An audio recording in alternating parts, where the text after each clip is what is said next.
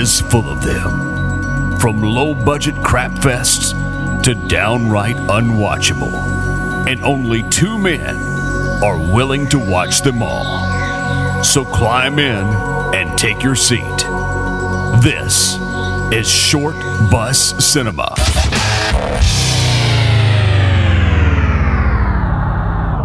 Let's do it.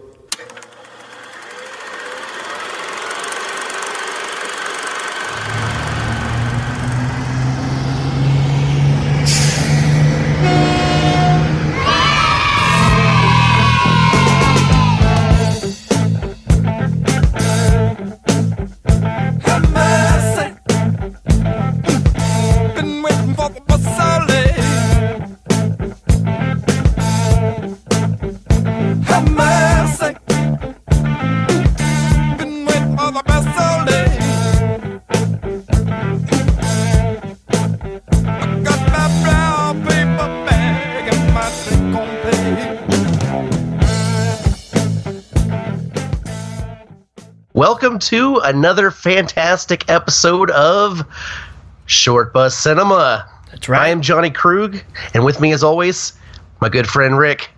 Hey, what's going on, everybody? And we were just talking before we got started here, and I just want to say, man, I, I know we've got this show up and got it running real fast, but I just want to tell everybody how much fun I'm having getting to work with Johnny Krug, man. This is, it still blows my mind that, that we're doing something together. So uh, I, I just, I'm just tickled to death, man. This is a whole lot of fun. Oh yeah, I mean, watching the movies and and and uh, writing the notes, and then getting to come on the show and exchange what we thought about the movie is amazing. Because uh, I mean, Our, hum- our humor is pretty dang close. Oh, that, so and today, I mean, I'm I'm very thankful to be doing this show. It's it's been awesome, but uh, I think today is a movie that's going to be fun for a lot of people. This movie is called The Night The Night Brings Charlie. I keep saying at night Charlie comes, and that just sounds disgusting. that's that's another movie yeah, starring Harry Reams. yeah. This is a uh, this is a slasher movie, and and being as big into slasher movies as I am, I'm very shocked that I've never seen this before today's episode. Had you seen this one? I had not, but our, my my good friend Mark Allison, which he does a lot of stuff for Helming and stuff. I remember back, gosh, twenty years ago, him talking about this horrendous movie that he watched called "The uh, The Night Brings Charlie," and he always brought it up and would describe how bad it is. So when we opened up this page, he's one of the first ones to put something out there, and sure enough, there it was. The Night Brings Charlie. So uh, yeah, it's it's. Uh, it's interesting to dive into it. So, Mark, we appreciate it, man. Uh, if if, Yeah, thanks. if this show sucks, it's your fault. I have a I have a pretty good feeling this is going to be a good episode. Oh yes, What is this? What is this episode seven? episode number seven. So, uh, Wow, dude. and we're just uh, it blows my mind. Again, we we just seems like we just got started and we're already uh, seven deep. Which uh, again, you know, take that as you will. All right, out of that ditch. So yeah, this is going to be a lot of fun. We we both got some uh, some uh, personal thoughts about this movie, so uh, it's going to be neat to dive into it, man. I guess at this time, if you want to, we can take a short break and we'll come back. and We'll talk about the night brings Charlie. For sure. All right, we'll be right back. Get out of the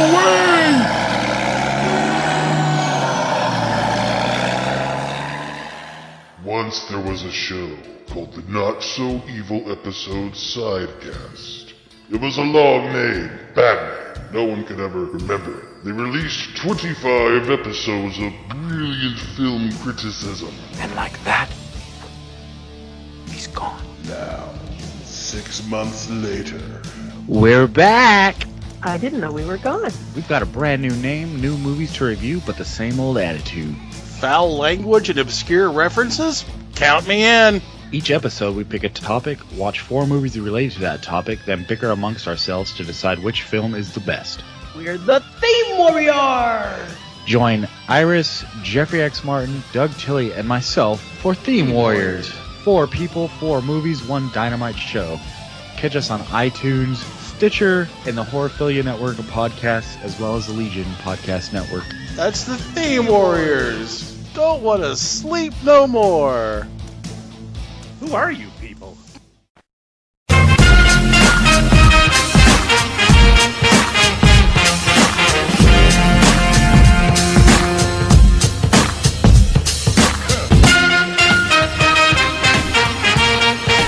And now for our feature presentation. All right, everybody, welcome back. And uh, again, uh, we're going to dive into this movie, and, and the night brings Charlie. And uh, before we do that, we've actually got a little sponsor from last week's show. Uh, if you remember, uh, this show is sponsored. this show is sponsored by uh, My Carino.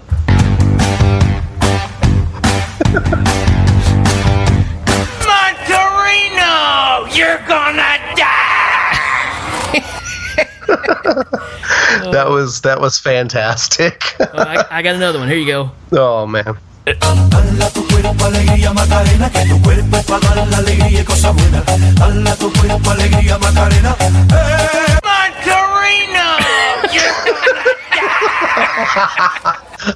That is that is fantastic. That is awesome, man. Oh, that might be a keeper, Oh. folks. That was that was great. Uh, that episode, I had a lot of fun on, on that episode. Just, I think the, the movie itself, I think our notes and things we talked about was far more entertaining than the movie could ever be. Yeah, that movie was just so boring, but uh, that that those, that guy's lines were just great. So, but yeah, if, if you folks out there, if you if you would like either one of these songs to be your ringtone, just give us a shout, and I will hook you up. Oh man. All right, let's dive into this one, man. Go ahead. Night The Night Brings Charlie from 1990. Uh, this movie is directed by a guy named Tom Logan. I went through his entire IMDb, which is actually pretty extensive. He's worked a lot on like Miss America pageants. Oh, actually, it was Miss North America, so I don't know if, if that's a, a different pageant. but he, he did a lot of stuff with Miss North America pageants. And then uh, didn't the writer Bruce Carson on this? I noticed that he's actually primarily a stuntman, and it's funny because there's a stunt at the end of this movie Yeah. that compares to a stunt he did in 1984's Nightmare on Elm Street. Ah. He actually he was actually the stunt guy who Nancy lit on fire in the basement and ran up the stairs. Wow. Well, yeah, continuity there. And I will tell you this: um, uh, this spoiler alert for this movie. The fire stunt in this movie seemed highly dangerous. Yeah, yeah. It seemed a little excessive. I agree. It's like, man, when's this gonna stop? I, yeah, it's, I, you know, a lot of movies they do these fire stunts, and then it it'll they'll do quick cuts and stuff to get different takes of it. It just seemed like one continuous shot of Yeah. this one fire scene. I'm like, oh, did he live?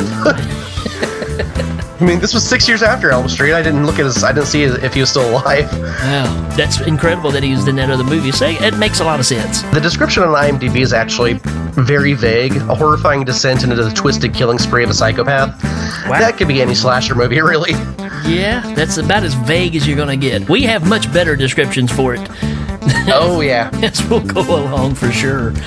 Well, the movie the movie starts off with like a like a three minute credit sequence that's just white lettering on a black background with this like pseudo ominous music, and uh, I was actually pretty surprised that there was that they didn't have any kind of backstory build up there or anything, just because Yeah. It was it was just so long. It felt like the credits went on forever. Yeah, I mean, you expected some some creeping, you know, dialogue or something coming in, or, or an over voice or something.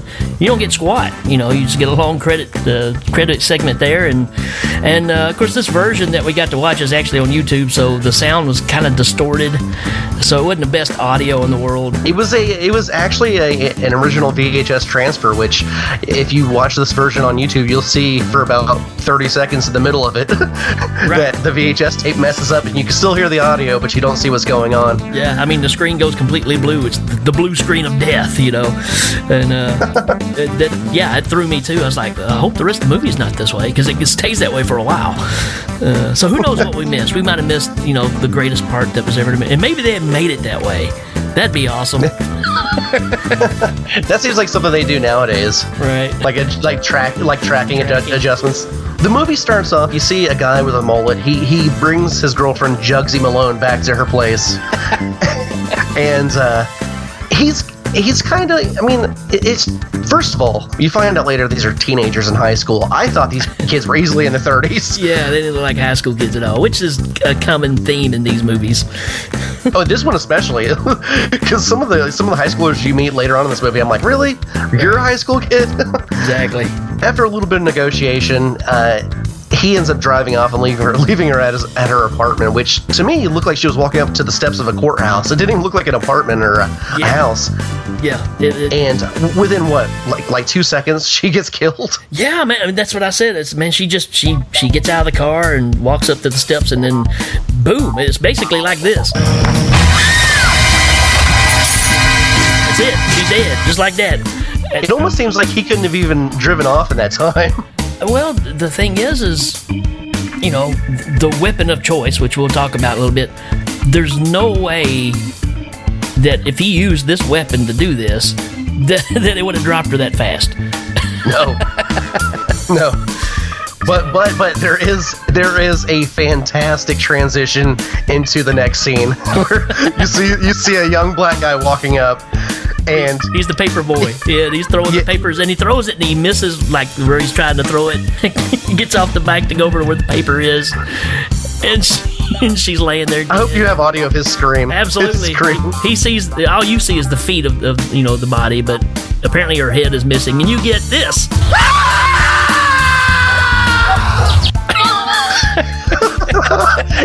and, you know what the best part is? That wasn't something that seemed like it was done in post or anything. It really seemed like he he legitimately screamed on set like that, and it was that that is probably one of the top three most priceless weird screams in a horror movie. Absolutely, uh, it just it, blew me away, and I and I saw where several people that were commenting on on YouTube watching it saying, "Yeah, when the dude screams, that's where I stepped off." really? yeah, I'm like, "Are you kidding? That's gold." Well, they didn't even get deep into that. Like this gets it gets a lot better. so here we meet a lot of characters. We meet um, okay, is he a medical examiner Marv? Is that his name?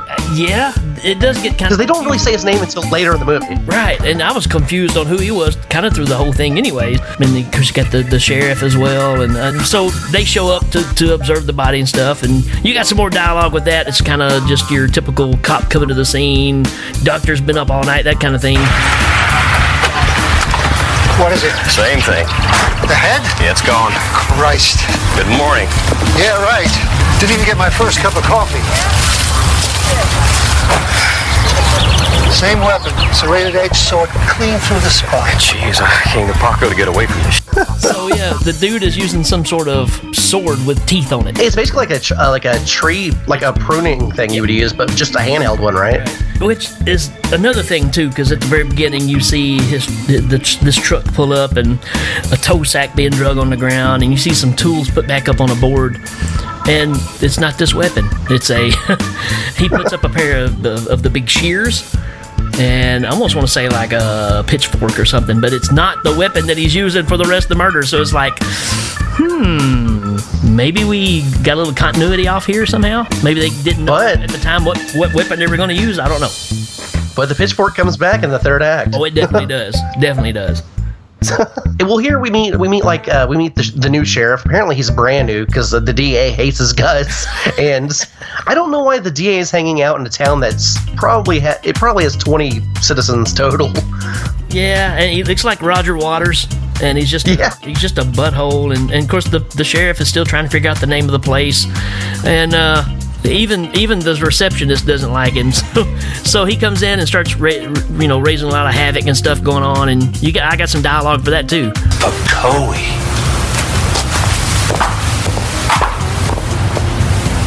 What a dick! So yeah, he gets mad because the sheriff still doesn't know how to pronounce the name of the town, uh, which I thought it was Paco too, but uh, it's apparently Pacoe. So there you go. you learned it from the Well, the receptionist, she, she actually uh, she comes back a lot in this movie. I mean, she's she's a character that you don't think you're going to need to focus on, but she she seems to take center stage in every scene she's in. Yeah, yeah, that's one of those you kind of go, yeah, you can tell they just overdid this character to try, try to give it some comedy relief, you know, some, and uh, it, it becomes abrasive after a while. It, turn, it turns into a lot of bathroom humor after a while too. Oh man, yeah. Well, the next scene, like you said, you, you go to where the girl's trying to go to the party, and her dad is is the the doctor there. You got two doctors that are both working together. One looks like Paul Bearer from, you know, he was the Undertaker's manager. He kind of looks like him. And then the other guy that's the dad that's, that's involved in all this stuff, he kind of looks like Lloyd Kaufman and Christopher Lloyd mix. So I, I called him Christopher Lloyd Kaufman. I think that's why it may have been confusing, is because they had two guys that I thought medical examiners in the, the police station. Yep. But they keep t- later in the movie they talk about how uh, Marv had did like doctor work to somebody to like actually heal them like a patient, and I'm like, so is he a coroner? What is what is this guy? Yeah, uh, it's it's a mixed bag, and it may be one of those things where it's just a little small town, so you kind of have to be a little bit of everything. I don't know. They don't waste any time really to giving you, like you said, any backstory or anything. You're just kind of thrown in this situation, and you're supposed to figure it out as you go. Because I couldn't figure out when he pulls up in the car and he's got Debbie with him, which is his stepdaughter, which uh, you never find that out till a little later on. But I'm like, what is it? Is she a hooker? Is this her dad? is it her uh, man? I, I don't know what's going on here. So it's a very weird scene because they do just, you know, give you the, the pointers of what it is a little later on. You just, I guess you just have to wait. But at least they Yeah, make an attempt to tell you. And, and some of the most interesting uh, backstory parts of this movie are never shown, and I wish they were. We'll- We'll get to that. We'll get to that in a little bit. But uh, so so you were like you're saying, Jenny goes to that party, and her dad's being all paranoid, doesn't want her to go. So he tells her, you know, the one stipulation is you have to stay at this party and not leave. So as soon as she gets there, her and her friend leave to go get beer. They leave, yeah, and Immediately. And don't forget on the on when, on their way going in, she hears something in the in the over in the bushes, and you're thinking, oh, okay, it's about to get you know you're gonna get some POV camera work and stuff, and it's this dude named Bob, who he, he looks like a combination of Emo Philips and Edward Scissorhands, and he, he he pops out and he's got this weird flock of seagulls haircut, and possibly the worst actor in, in the whole movie, really. Oh, oh yeah. And uh, I've, I've got where he jumps out, and uh, here's one of his great lines that you decide if he, if you think he flubs the line or not. Sure. Got you good. So, I am here. you girls are getting together tonight. so I'm here- hearing you getting together tonight. Yeah, right. That's awesome. Every time he was on screen, he reminded me of Mark from uh, Elm Street Five, the comic book guy. Oh yeah, very much. The, like that, the hair and everything. I was like, man, that, that guy could have been a spitting like image of him. Yeah, And his character never really takes off. I mean, every time you see him, he's jumping out of a bush. that's all he does. That's all he's there for is to give you that extra little jump scare that you're you, you know it's getting where you even know it's going to be Bob this time, and you're never wrong. But yeah, the girls are at the party, they're hanging out, and they decide they need some more beer because there's a guy there that's trying to impress her by flipping peanuts off of his wrist into his mouth, and he's not good at it. And uh, they go outside and talk about being in, in the ditch, man. Here's here's some conversation of it's just girl talk. So, uh, Rob seemed friendly. A little too friendly. What did you tell him? Just what you told me. You're hot for his ball. Oh, God. You know, I had to rewind that because I, I thought she said that, and then I was like, no, surely she didn't say hot for his balls. So I rewound it, and I was like, no, she she most certainly did say that. Yep, that's why it's on the show. uh, I did the same thing. I rewound it probably three times, and I was like, "Yeah, I've, I've got to get a sample of this. That's just too ridiculous." That's great. well, so they leave the party, and, and you see Charlie's truck following them. And uh, as soon as they get to the gas station, it's really weird because it seemed like the guy who was offering to get the beer was of age, and and the two girls were like, "No, we'll go get the beer." And immediately once they get there, apparently they're denied because of you know not being 21. Right. And so it's at that point where Jenny's sister is her. You said her name's Debbie. Yeah, I think that's right. She shows up and she's just livid with Jenny, so uh, she demands that she gets in the car and takes her back home. And within what three seconds of her friend getting back into her car, she gets her head sawed off. Yeah, you see a person walk up and and just uh, yeah, just cut it right off. You don't really see it, but I tell you what, for low budget, there there was some. This is the difference in low budget movies, and that's why this one is not as bad as a lot of them. They made good decisions on what to show and what not to show. Yes. Uh, and, I thought the violence was very well w- executed. because a lot of it you don't see at all, but you may see the aftermath or something like that. I, I thought they made some really good decisions on what to show, what not to show, and have to hand it to them. And, and then when, when uh, like you said, she gets her head sawed off, and then not even. I don't know. Twenty seconds after that, the the guy that was at the party and his best friend pull up in a in a very nice Carino.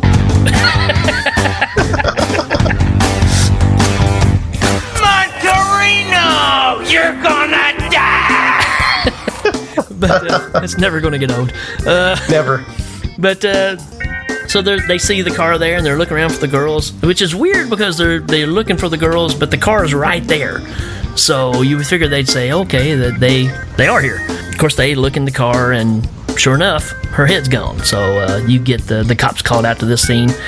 We, we haven't told you enough about Charlie yet because Charlie is a person that just lives in the town. He he trims trees. It's even on his truck. Charlie's tree service. He doesn't. He doesn't even live there. Like he, he's actually in town just for landscaping. Yeah, yeah. So, but everybody knows who he is. They kind of know his backstory. He's, you know, he's been deformed, and we'll get into that a little later on too. But everybody knows him as this disgusting guy that, you know, he just comes and does his job, and nobody thinks anything of it, but everybody's grossed out by him, and that's the extent of it.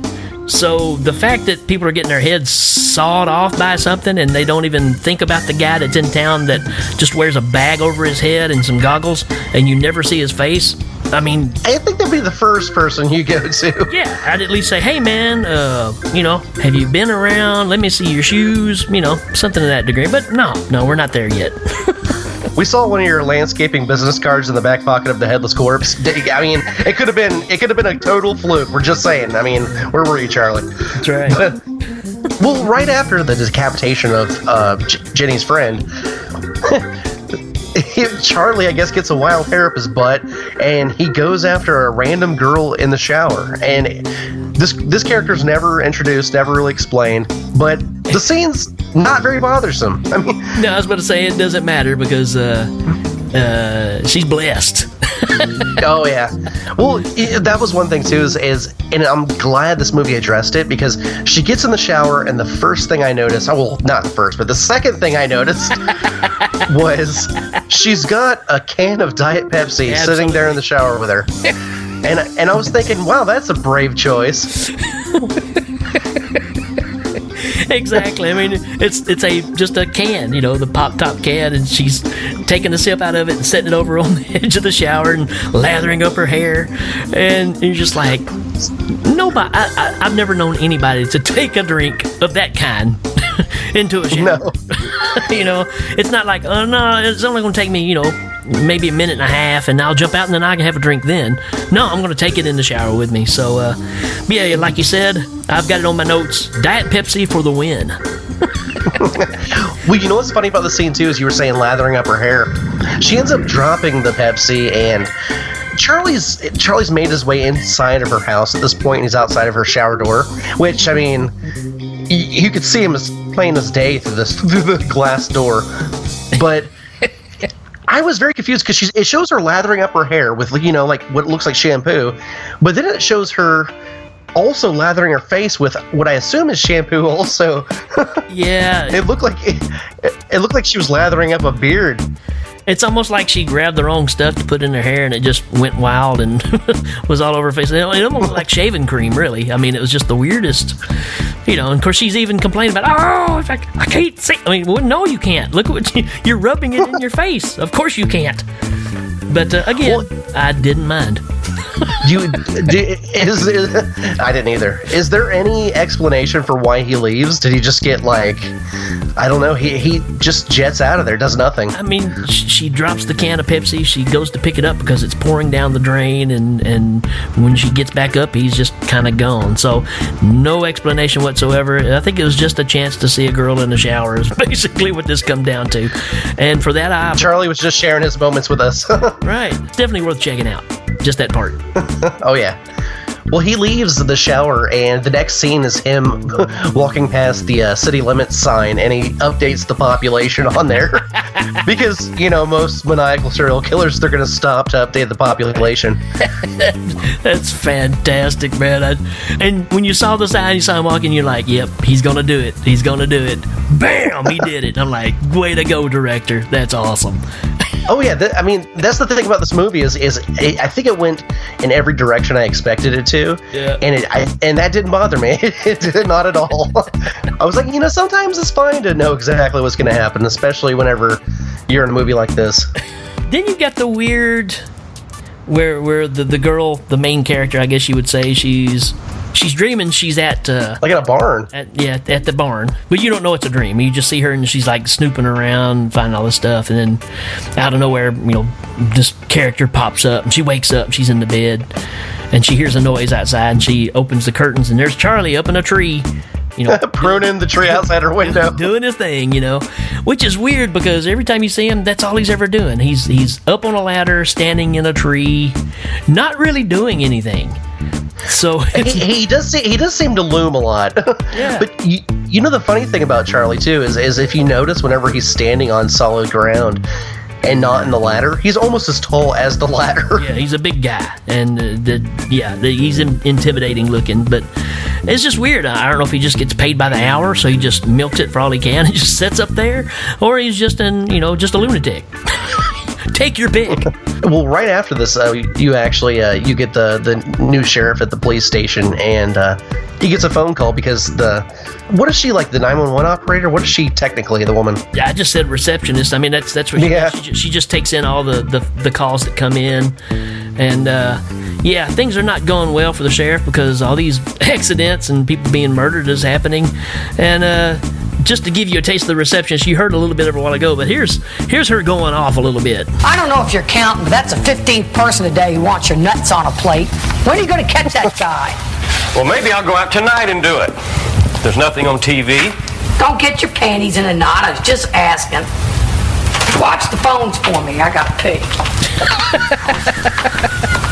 And, and when she says, I, "I watch the phones for me," I gotta pay. I gotta pay. I gotta She she, she grabs she grabs her crotch. for- yeah. I'm like, really? You are a class act all the way, lady.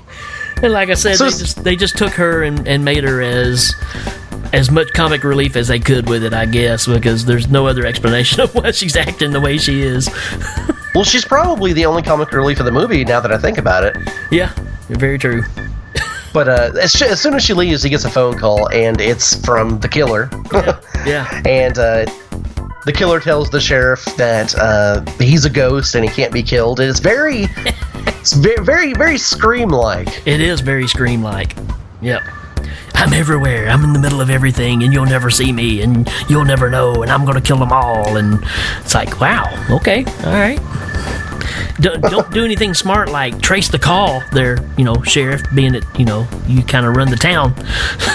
Well, you know, no, I will tell you this though. He does some awesome police work here because during that phone call, the, the sheriff says, "Hey, just uh, where are you? Just tell me where you are." Like, yeah, okay. I'm glad you asked the hard-hitting questions. no wonder you're in a small town now, jackass. You lost your good job because of that. He's like, no, just, just, uh, where, where are you? Where can I, where can I find you? really?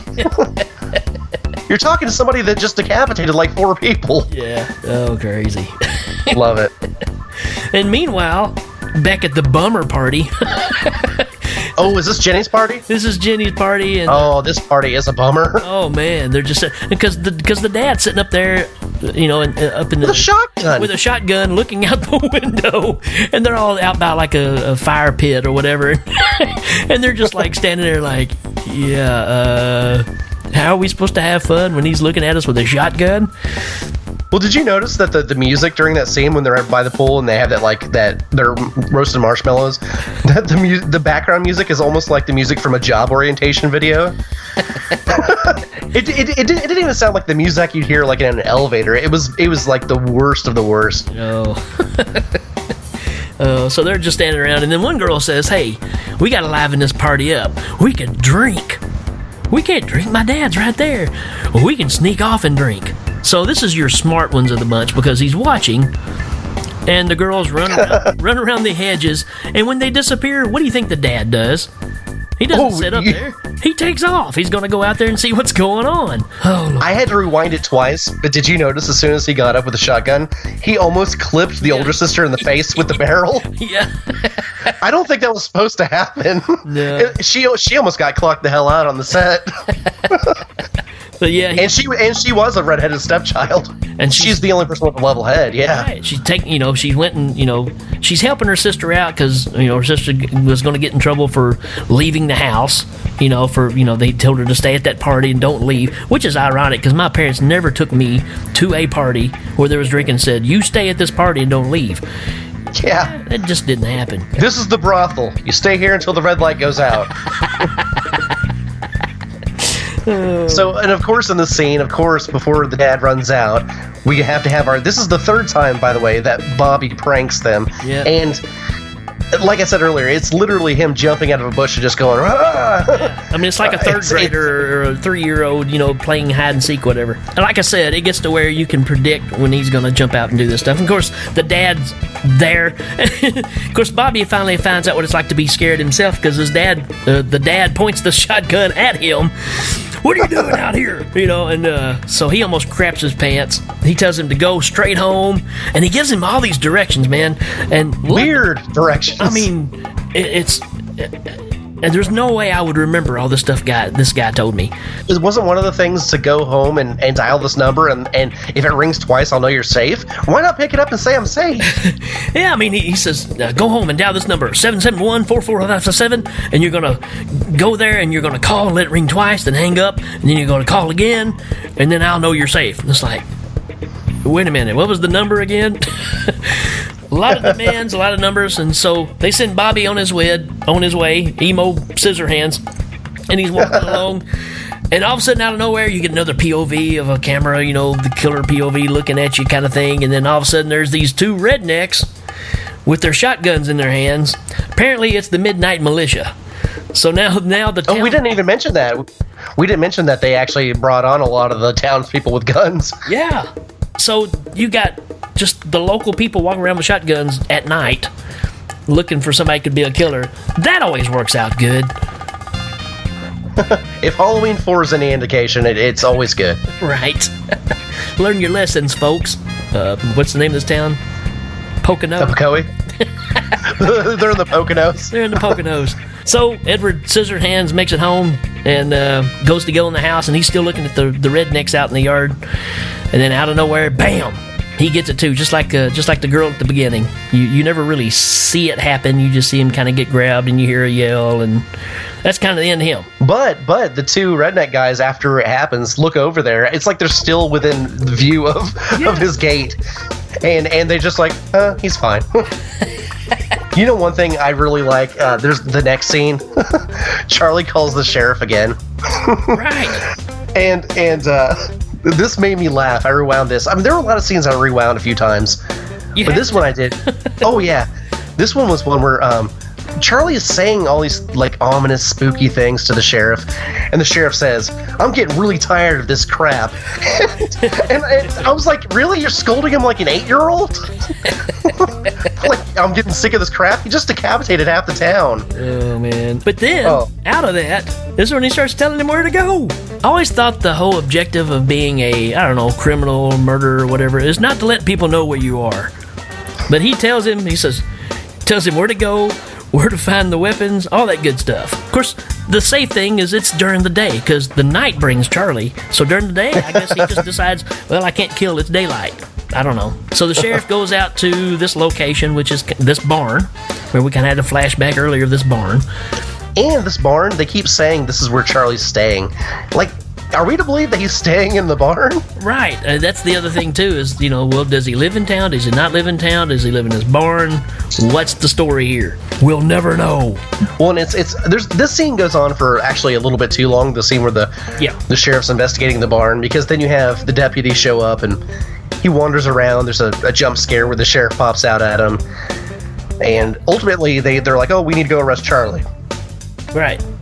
And and there's even a scene so- there when he goes to call backup, and you see Charlie standing back there looking at him. And I thought, okay, this is, this is set up pretty good because it's one of those things where you know the, the sheriff comes into the scene and it kind of covers up where you see Charlie standing back there. And I thought, okay, well he'll step away, and of course he'll be gone. And then the next scene he'll be right right right on him. But no, he don't. He's he's just gone. So he pulled little Mikey Myers on us. Which is funny because when you see him later in the movie, it's like he almost can't hide. You know what's funny too? There are a few scenes in this movie that earlier, um, I think it was after the blonde girl gets decapitated in the car. There's a few scenes, like there's one where you see Charlie hiding hiding behind a bush, and then you see a deputy with his gun like drawn on the bush, and he's like, "Come out, whoever that is," and the scene just ends. Like it doesn't even, there, nothing happens. That's right. Yeah, I remember that too. That happens a few times, where I'm just like, "Why was that scene in the movie?" Yeah. Either the, their deputies must really suck in that town. so when they arrest him, we we actually get to see Charlie's disfigured face because the sheriff isn't playing dress up. He's like, take off the goggles and the mask. Right, right. And, and uh, we hear that it was a chainsaw accident, but uh, Yeah, it's, I've got it written. It's the Saigon chainsaw accident. it kind of it goes a little bit like Saigon this. that comes up a lot. Yeah, it's the whole Saigon scenario. So here's here's a sample of that conversation. This is uh this is the sheriff talking to the doctor who knows a little bit about Charlie. Well, we got some pretty incriminating evidence on him, but I can't get him to talk. I understand that you know him. We were together in Saigon, and I'm the one who tried to piece him together after the chainsaw accident. Poor man.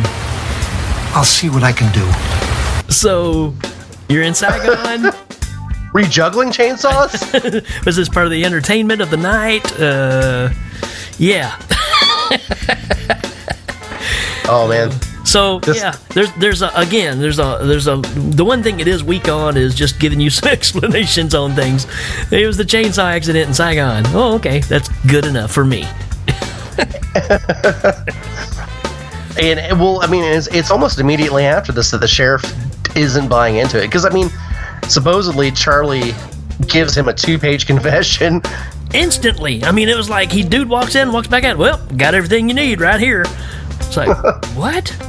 And uh, It was pretty much like a Mad Libs thing. He just was filling in the verbs and nouns. you you killed a girl. That's right. Okay, cut off her head. That's right. That's right. you saw Pepsi boobs. Pepsi boobs. So this is actually right. This is the point of the movie where things are kind of finally. I mean, there's still quite a bit of time left in this movie at this point. I mean, not a ton, but well, like maybe 45, 35 minutes. Right. There's a key point right here too, because as soon as he, the doctor walks out and gives him the written confession, and he says, "Yeah, "It's a good thing you got the murder weapon." Hmm.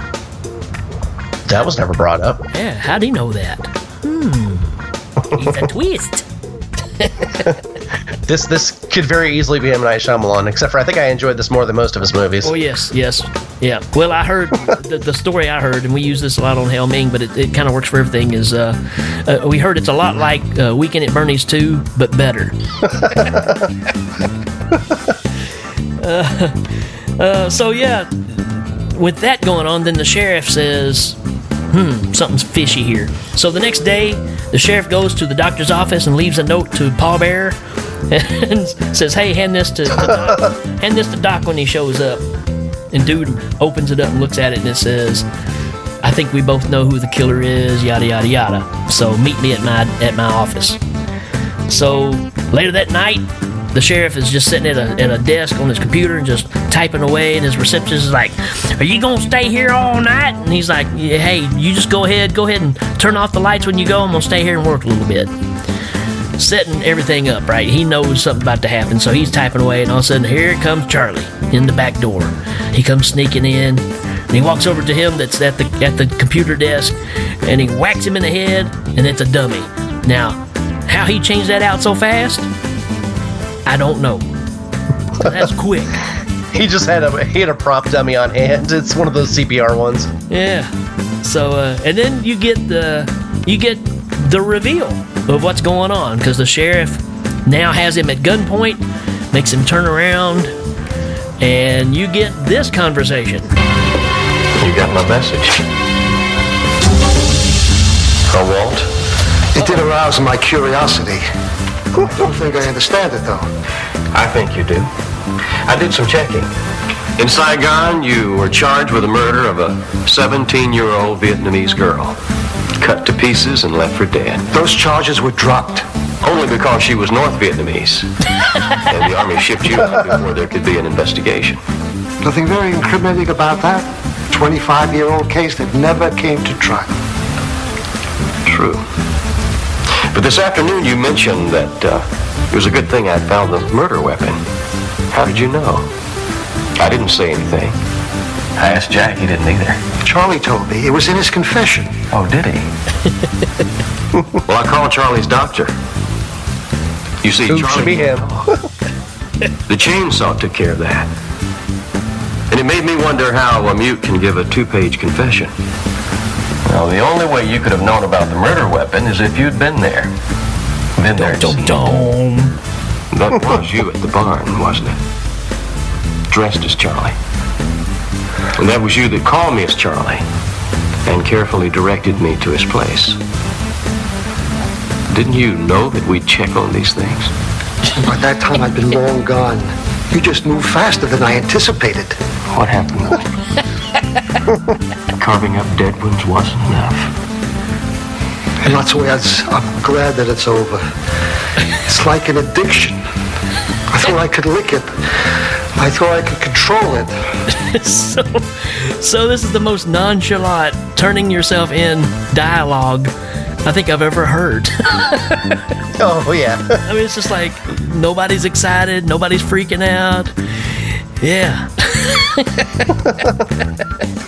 There's no words for that. I mean, even watching it, you're like, is this the reaction we're going to get? Well, I, I knew you'd probably catch me in the end. So, uh, yeah, uh, that's just what I was doing. It's like, okay. Oh, man.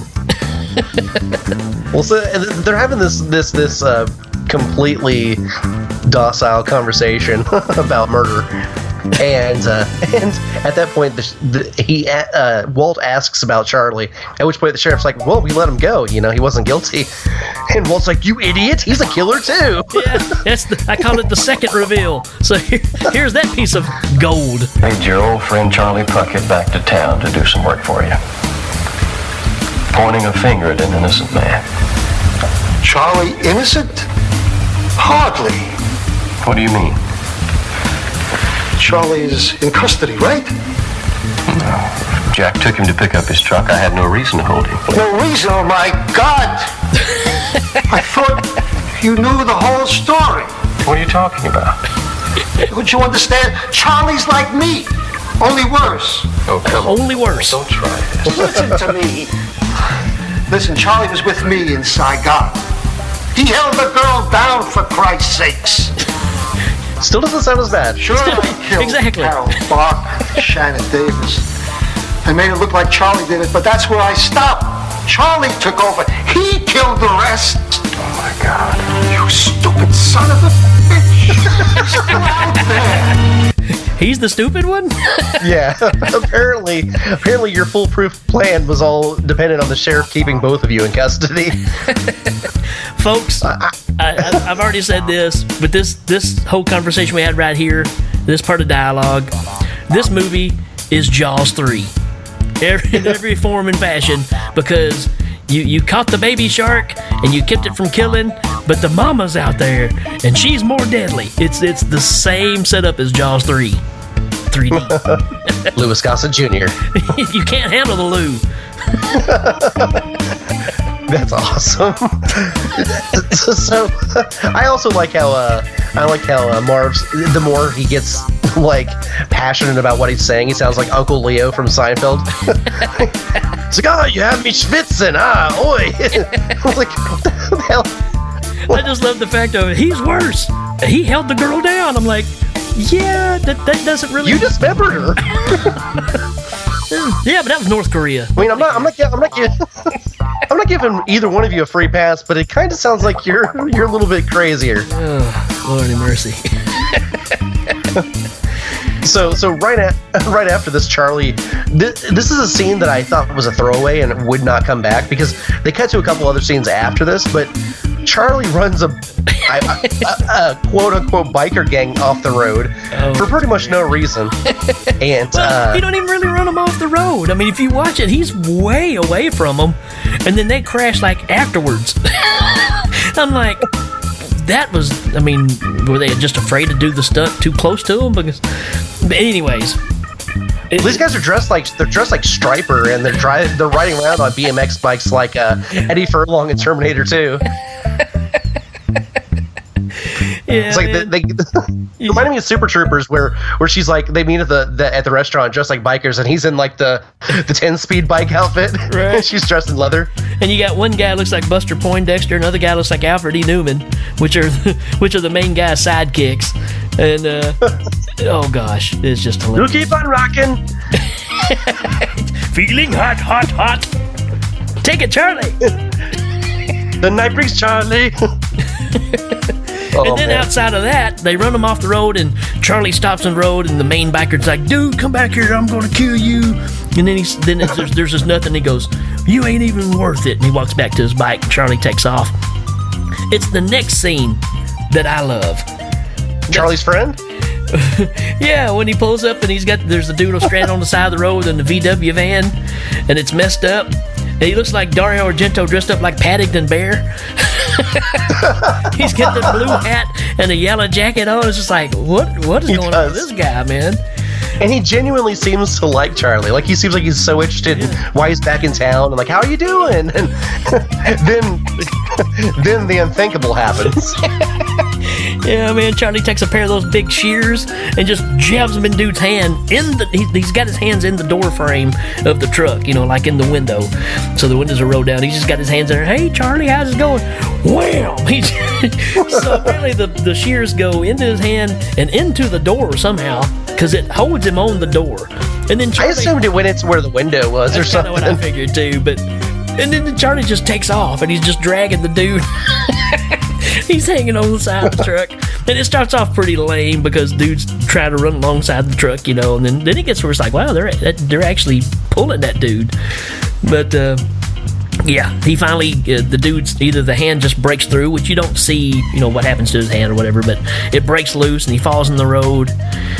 And I don't know about you, I mean the hand is a big deal, but being he wasn't drugged very far and he fell off, I don't know that I would still I, I would be paralyzed enough to just lay there in the road to watch Charlie go drive down the road and put the brakes on, put it in reverse, turn around and come back and run over me. I, I think I could have crawled out of the way or something. no, because that scene, he was literally laying in the road for a good almost minute while Charlie's just anticipating what he's gonna do next. Yeah, I mean it's like a it's an old you know mid '60s truck that he's driving, so it's got the steer you know the shifting on the, the on the column, and it's taking him a long time, and it's an old truck, and I'm like, dude, man, any kind of I mean, dude is like comatose laying there, he's not, not moving at all. And uh, of course, Charlie comes back across and and just plows him over, and you know you don't see anything, which is fine. You see the truck kind of go up in the air, but it is better than, than when they run over the guy in, in Samurai Cop. So that's the end of Argento.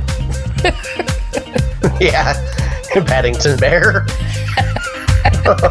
I mean, it is the it's the same color scheme, man. and then you get to where where I guess Charlie's had a, a, a fun enough night, so he decides to go back to the barn and hang out because that's what serial killers do. And uh, while he's there and he's getting out of the truck, guess who shows up? The bikers are back. Hey, there's that guy that ran you off the road, man. Well, I'm gonna let's go have some fun. So they're gonna try to sneak in and mess him up. I mean, you know, that's what bikers do because they're mean and obnoxious, I guess. So a big question I got about this, Johnny, is why is there a red light in the loft of the barn?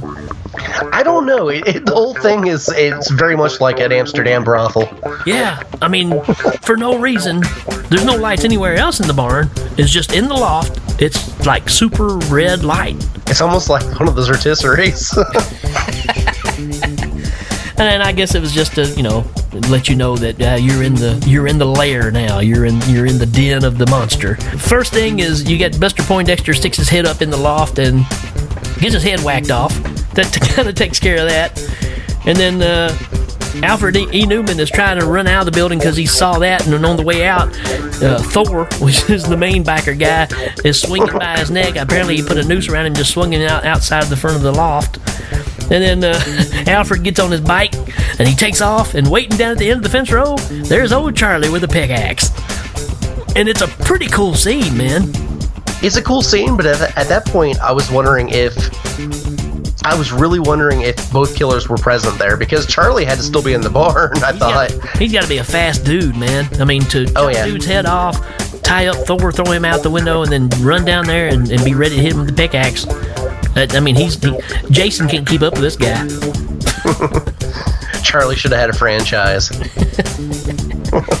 Mom, I want a Charlie doll. Well, during during this whole thing, we, we hear that Jenny's actually uh, she I don't know why she's going through with this dare, but apparently she's dared to go to Charlie's place, the barn, and uh, like you know steal some of his underwear or something. Yeah, yeah, it's, yeah. Just- Just exactly. It's just to just to prove that he's there, and you're not scared of him. We're all gonna go out there together. So it's three girls. I, I guess this is a you're supposed to be a young teenager, and it's these dares that you did back then. I don't know. It's just plumb stupid to me. But hey, what I know. Well, you know the thing I love about this is the sheriff leaves to go to the barn, and he leaves Walt, who he knows is a confessed killer, unhandcuffed at the desk with his deputy. And as soon as he Walt figures out that his daughter's there, he knocks out the deputy to go. And like, you know, this guy's a serial killer, right? You, you, you don't want to put one cuff on him or anything. That's the best, man, because he's sitting there and he's and he's talking to the the redheaded daughter about the whole situation. She's where? At the barn. Well, no, I'll tell you what. You stay where you are. I'll take care of things from here. And he sets the phone down and just whack hits hits the deputy. I don't even know what he just did, like kung fu reaction or something, and just smacks dude, and knocks him out, and so there he goes, just like that. Well, I like I like the conversation he had with Debbie though too. He's like, just want to call and say I won't be home tonight, tonight or any other night because you're a serial killer. you're probably going to prison for a while. I mean, I know they haven't handcuffed you yet because apparently in Pecoe they don't they have no rules on the way stuff goes down. But Oh yeah. yeah, that that sheriff was incompetent to say the least. So so he shows up. The sheriff shows up to the barn, and I mean, again, like when things happen, they happen within seconds of someone arriving. And he gets pitched forked in the stomach almost immediately. Yeah, I mean, it, it, it, it again, pretty good. It looks pretty good, but it's like, like you said, instant. He's like walking. He's like, doo doo doo. and what's funny is he, the, well, the sheriff actually went up in the loft. And he's like, "Oh, what's that smell?" And he's got his rag out, and you hear that from from uh, Buster Poindexter too. And he sticks up here and says, "Man, it smells up here. What's that smell?" So obviously there's something up there that smells, and of course it's Charlie. But but the sheriff makes this big deal of going up and putting a rag over his mouth and stuff so he can breathe. And of course, he finds the toe sack with heads in it. That's what the smell is.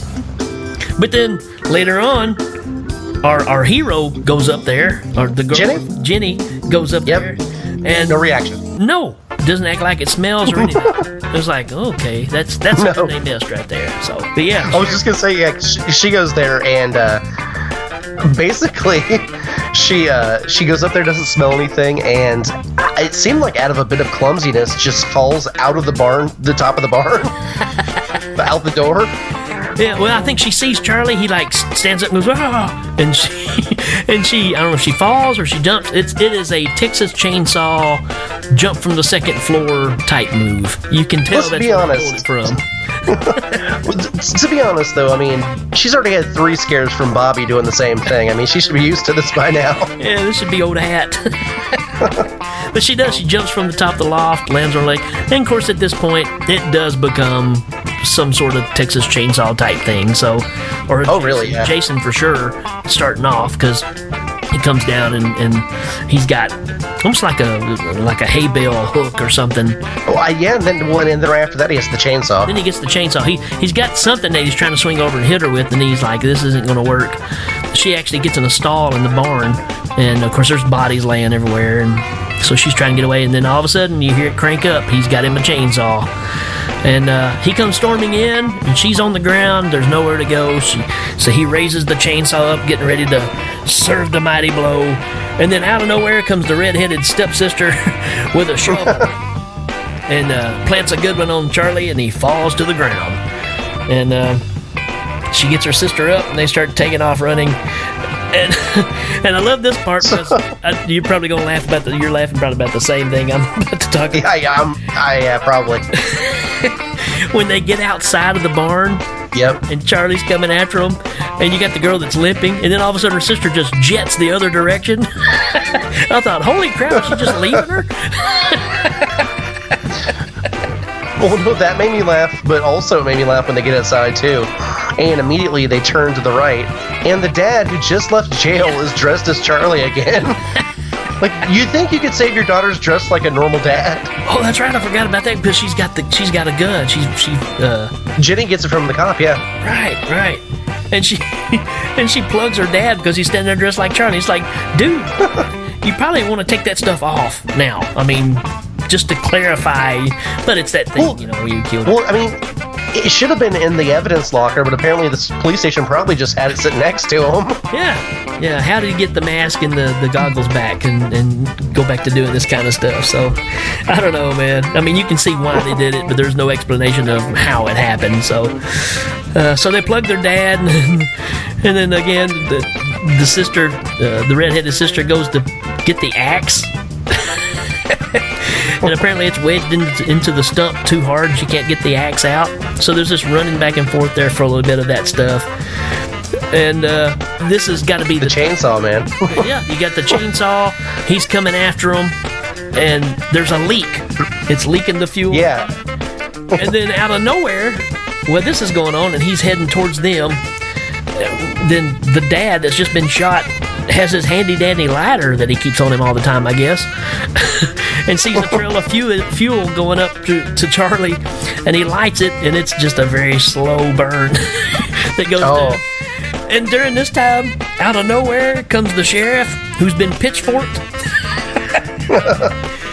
and he comes up and he starts shooting him and it's like wait a minute these these got to be some tough tough people because dude i mean that pitchfork it, it didn't just like braze it. I mean it, it went almost like through him. Oh yeah. He has holes in like four vital organs. yeah. But no man he's back on his feet shooting his gun. And of course the, the fuel line catches on fire catches you know blows up. Charlie's on fire like you said earlier. And then he just This is that stunt. man and it goes on forever He- I, it was almost comical. It, was- it was like he, he crossed the farmland. He crossed almost like a, a cornfield. He made his way through a, a little des- desert spot, and then finally to a lake, and he just plops into the lake. and it. It was just very. It was scary for me because I was like, man, I don't know if this guy actually lived through this shoot. oh man so yeah he stumbles in the lake and then you get probably my favorite soundbite of the whole thing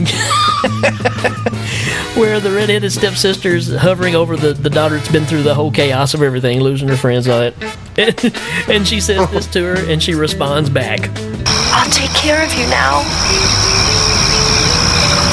Yeah.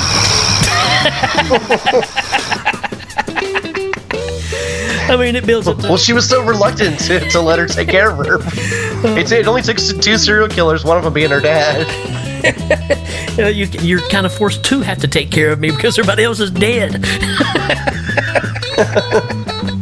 but I just love that. I'll take care of you now, and it's yeah. but don't get too excited about it. You know, that was one thing about this movie I thought they would come back with because you said about the dad, you know, because they said the mom died. I was I was thinking it would be again like Scream, where maybe maybe someone killed the mom mysteriously before and no one knew, but they didn't they didn't quite go that direction. No. I guess the mom just died, you know, natural causes or something. Yeah, I mean, it's, it's just kind of a yeah.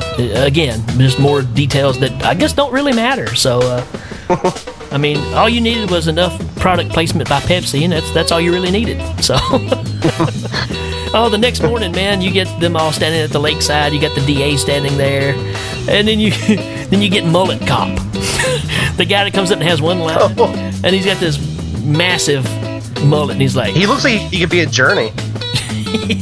Either that or a wrestler from back in the time, one of the one of the two. He's like, "Yeah, we couldn't find anything, Chief," and just walks off. So he that's his big uh, big cameo in the movie, whoever he is. And uh, you know, so the DA starts staring into him. We don't, we can't find anything. We we can't find any proof of what you're saying. And I'm like, okay, wait a minute. There was a there's dead bodies in the barn. There's a, there's a fuel trail that was set on fire. There was an explosion with a chainsaw.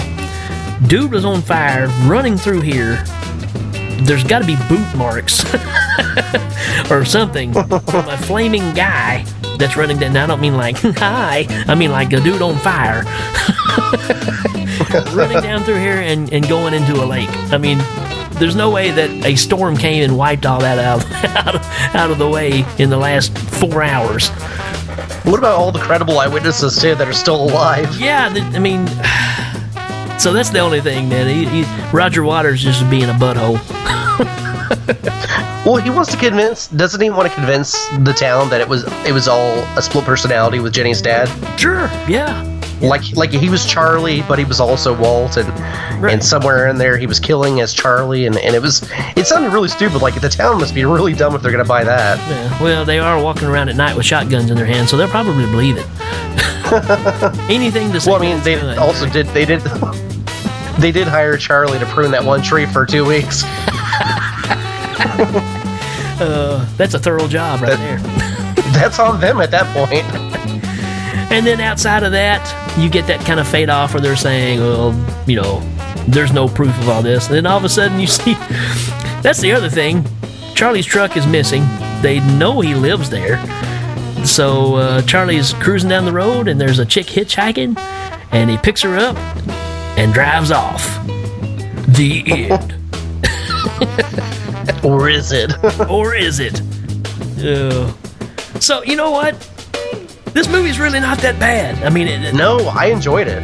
I mean, it, it's it's got its weak parts, but it is a low budget movie. But like I said, making the right decisions of knowing what to show, what not to show. Yeah, there's some story and some dialogue things that could have been a little better. The acting wasn't terrible. I mean, you had two or three characters characters that were a little questionable, but I think overall, it's a pretty solid little film for what it is. Yeah, I, I really, I mean, I'd never seen this, and I expected it to be just a you know, like last slumber party type turd. But then, yeah. to me, to me, it was way more competently made. So, uh, how would you upgrade this movie? Oh, upgrades. Oh, uh, yeah, yeah. Uh, more product placement. Sh- shower product placement? Well, that, that was my next one. More shower scene. not, not, shower scenes, shower scene. Just keep that one going. I need to know where she bought that loofah. What about you? You have any updates? Um, a little more backstory. You know, if you're going to tell me a story about Charlie having a chainsaw accident in Saigon, I want to see some part of that. yeah, you need you need a Saigon flashback. Yeah, Th- that could have been. I mean, I know they didn't have the budget for that, but that could have been pretty interesting, man. Yeah, uh, that that's kind of the thing, man. I, I think they had to find a way to these two were together somewhere. Well, they're both at this age. They were probably in Vietnam. So yeah, they were in Saigon together because that's only the only place in you know Vietnam they've ever heard of. well, no, at the time too, it was 1990. They were listening to a lot of Saigon Kick, so. Nobody listened to a lot of Saigon Kick. no. I, th- I, think I'm probably the, the first person to mention Saigon Kick in about 20 years. Uh, uh, I actually had the, the, the cassette, if you want to go back that far, and uh, I think I listened. I would also upgrade this movie with a couple scenes that I actually followed through with a thought, like the one with the cop where he's behind the bush. Like just a couple scenes that if you're gonna start filming it, finish finish the scene out. th- this movie doesn't overstay its welcome. It's only an hour and 15 minutes, which is perfect. really short. Yeah, it gets to the point. Um, the only way that it lags is just some of the kind of redundant dialogue that. If you could have replaced some of the dialogue with some more stuff that, like you said, that gives you some more backstory, uh, this movie would have been even even better. So, but it's amazing that you take a low budget version of a movie and you do the same kind of plots, twists, and turns that other movies have that are bigger budget. It's all about how you set it up and how you make it work. So, I don't know. I think for again, like we said, it it, it, it surprised me that I was I was expecting you know like you said a, a real stinker, but uh, we'll get into the other stuff of some problems in the movie when we get a, get a little further along. I think. Were um, were there any good lessons you learned from a bad movie from this one? Uh, use a syllable container when you're drinking in the shower. that way you don't lose all that great diet Pepsi down the drain. You know, just you can leave the, the cap on it. Well, you know, the, the funny thing is they had that, that controversial Pepsi commercial earlier, like a, few- a month or two ago, where it's the protest and the, the girl takes the Pepsi up to the cop, and then the world achieves world peace. And uh, I honestly think that commercial would have been taken a lot better if it'd been this shower girl naked walking up to that cop. That's how you get peace. To do. um, one thing for me is uh, you always wash your boobs first and in front. Make sure it's in front of an open window. Right, right, right. Yeah, that's that's what you got to do. it is it is a must. So And also, uh, Diet Pepsi is best served in a hot shower. and it is our our responsibility to update the population signs in town. You know what's funny though is, is when he was doing that, I was just imagining. You see this guy, he has all this lawn equipment and stuff, and he's got his costume. But I'm sitting there thinking, like, when did he pick up a freaking sharpie or whatever he used? Right, right. Like, like a piece of chalk, I guess is what it was, because it was white, and he just Yeah. worked through the number and changed it. better hope it doesn't rain, Charlie. Uh, and also, the biggest lesson learned in this movie is just do your own tree service. You know, if you if you're gonna prune your trees, you do it yourself. Don't don't bring Charlie in to do it. The tree brings Charlie. You don't want it. the tree brings Charlie. that sounds like a sequel. That'd be awesome. also, this I didn't think about this until we started talking about the movie, but you obviously want to check the gas cap on your chainsaw before you start using it, Yeah, yeah. because that that thing was just pouring gasoline out. Yeah, I'm surprised it even stayed running because I mean, dude was just revving it and just going crazy with it, and it was just pouring out everywhere on his shoes. Yeah, you had to have noticed that stuff, Charlie. Come on, man. The, the, the, the makeup effects on Charlie were actually pretty good. Not too bad. Of course, they kind of had him in some dark lit stuff, so you know, it, it works. You know.